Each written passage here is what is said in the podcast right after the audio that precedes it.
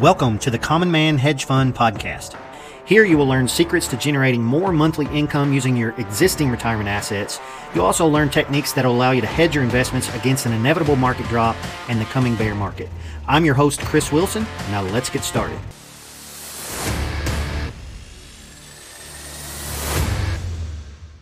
Hey guys, Chris from Spectrum Education.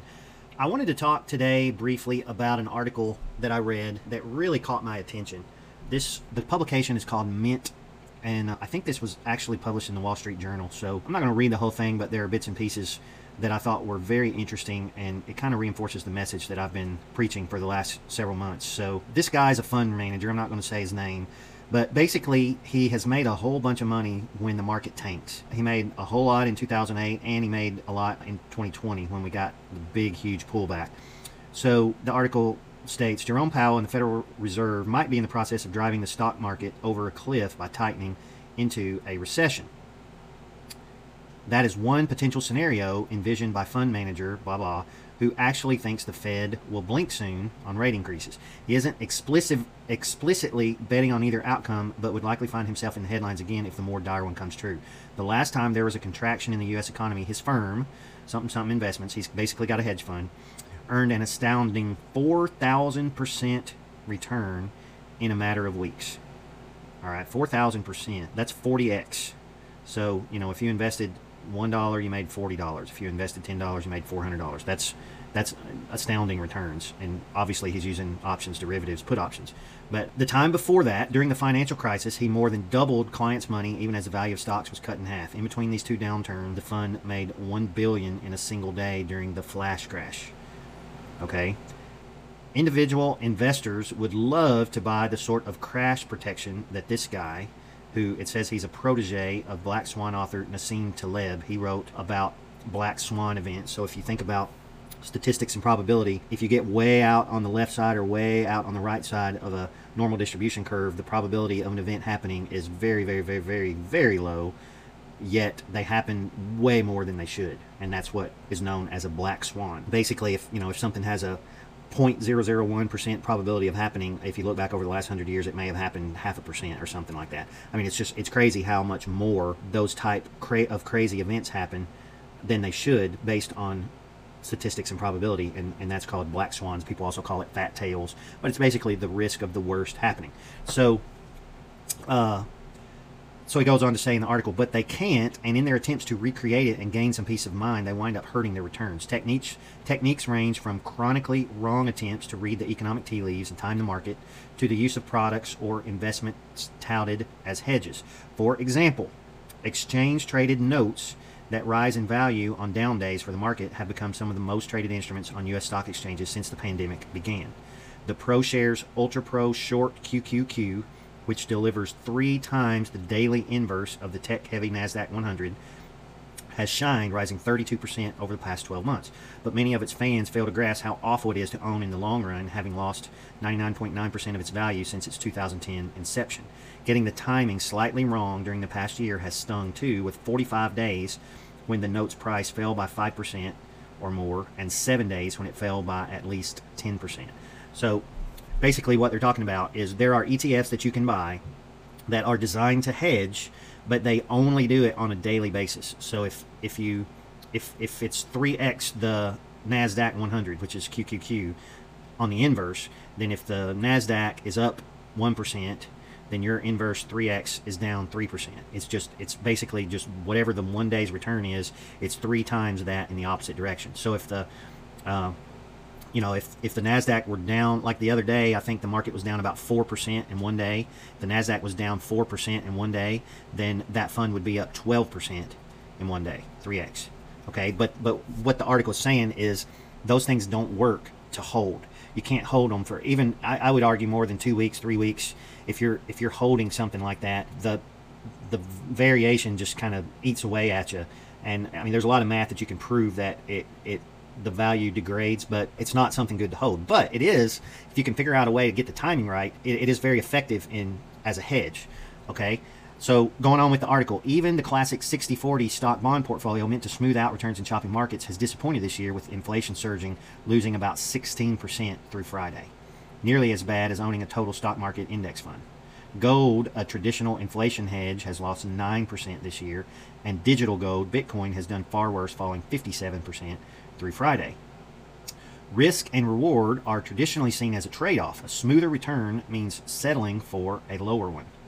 Okay, and this guy wrote a book published a year ago, argues that it needn't be. A leaked copy of his fund's returns over its first decade through mid 2008, which predates its pandemic bonanza, shows that a portfolio with 3.3% in his fund, which uses sophisticated derivatives to profit from extreme market moves, and the rest in an S&P 500 index fund turned 10,000 into roughly 32,000. One that just owned the index grew to 25,000. Other portfolios with traditional hedges such as gold and treasury bonds did even worse. Okay, so this guy says in an interview that individuals just can't replicate that result. His answer as to the next best thing for an individual investor is what Warren Buffett would recommend just buy and hold stocks for the long run. All right, so basically, here's what the guy's doing he's invested, he's long the market, but he is carving out a percentage or a portion of the portfolio to hedge that's going to make a ton of money if the market tanks. And over time, if the market tanks, that portfolio is going to do a lot better because instead of where where you're losing money on your long portfolio, your hedges make more than it loses, and it ends up doing better over time. Now, what he said is that an individual investor can't do that. I would argue just the opposite. An, indiv- an individual investor can do that if they learn how to do it with options and it's not really that hard. You you have to have the education, you have to have the software, you have to know how to set it up and manage the risk.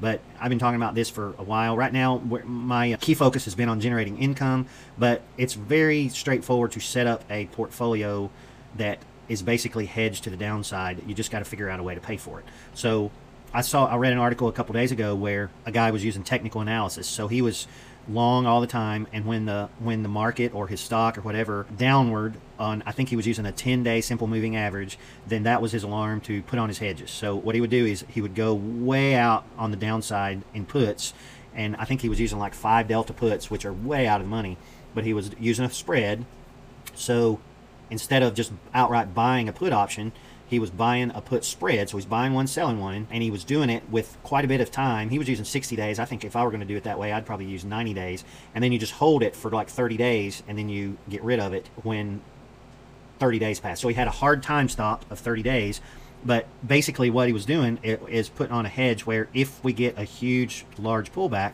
that trade was going to make a lot of money, but it was only going to cost a small amount of money. So it's basically a big risk reward trade or a big reward to risk trade. But you've got to figure out a way to either time it right or you've got to figure out a way to pay for it. So what I like to do is, you know, have a constant hedge all the time, but use some of the income trades that I teach about to help pay for that ongoing hedge. And that's a great strategy. The other thing is if, if you figure out a good way to use some market timing, some technical analysis, you can be very selective when you put your hedges on. But here's the thing, and this is what this is the point, this is what I want you to think about. You know, sophisticated investors have enough money. Uh, if your net worth is three million plus, you can hire one of these hedge funds and you can put some of your money with them, and they're going to make a lot of money in a downturn, and that's going to offset you know some of your losses. But you can do this yourself. You really can. You just got to learn how to do it. The, all, everything I teach is how I, I don't teach necessarily a specific system. I share a lot of what I do, but my goal and my passion is to teach people about options. If you learn how options work and how to manage the risk, you can get so creative in setting up whatever trade you want. I mean, you can use options for income, which a ton of mm-hmm. people are doing wheel type strategies where they're selling puts, selling covered calls, and they're just t- turning it over and over and over and making plenty of income. But you can also just have your normal portfolio like you do, you know, invested in whatever it's invested in, but carve out a little bit of money on the side and learn how to use options to hedge that portfolio. And you can actually do it with a fairly small amount or, or a small percentage of your overall money, but it can make a huge difference when we get in this market like we're in right now. So we're at a very precarious spot right now, and I've been talking about it for for the last year.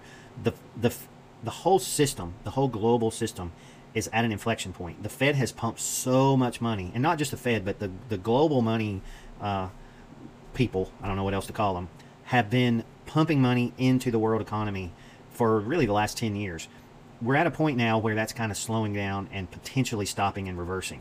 If we start having to pull money out and we're you know inflation's at almost double digits. I mean, it has been for months now. So the Fed is is full force doing what they have to do to stop inflation. Well, if that persists and goes on for a while, I mean, the market's not going to continue. It's we're not at the bottom here, and it's just going to go right on to making ten percent a year. I mean, I know there's a lot of people that have that wishful thinking, but I, I could be wrong, but I just do not think that we can continue the way that we have been without something totally breaking or blown up. And I think that there's enough people in the know that that that know we've got to change something. It's not sustainable. So, what's the most probable outcome going forward? Well, in my opinion, we're going to get a market that may go sideways for three years, five years, seven years. I mean, we may not be, we may not make new highs for for years. If that's the case, you've got to come up with another strategy to generate returns and income. You know, obviously dividends are great.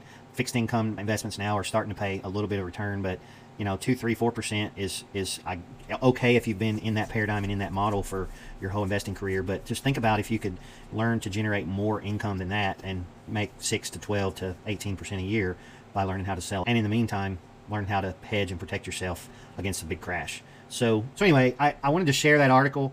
There are people out there that are doing this on an institutional level. You know, this guy made 4,000% when the market crashed. And basically the way you do that is you, you buy puts, you buy some sort of, of leveraged speculation that the market is going to pull back. The thing is, if you don't have some way to pay for that, or if you hold it for too long and it doesn't happen, then it's dragging against your upward returns. And that's why you can't you can't have a hedge on just all the time without having some way to pay for it, or you've got to put it on, get the timing right, and then get out. That's the only way it works. So if you want to learn more, check out my website, commonmanhedgefund.com.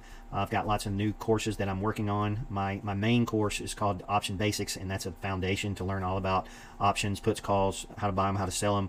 Uh, a good explanation of the Greeks. I'm working on a, a, specific income course. I'm working on a hedging course. I'm working on some really advanced stuff. One new course that I'm just formulating right now that I'm starting to kind of do some study and, and figure out how I want to convey it is, is basically how to use graphical software for risk management. There's a lot of it out there, but I don't think people know how to do it. You can really manage your risk very well if you learn how to use some of the tools that the brokerages have in, in looking at P&L graphs. And you can, uh, you can, coupled with learn understanding the Greeks and what they mean, you can really set up your trades where they have huge risk reward benefits by learning how to look at them graphically. So that's what I'm working on. Check out my website. Let me know if I can help you. Thanks. Have a great day.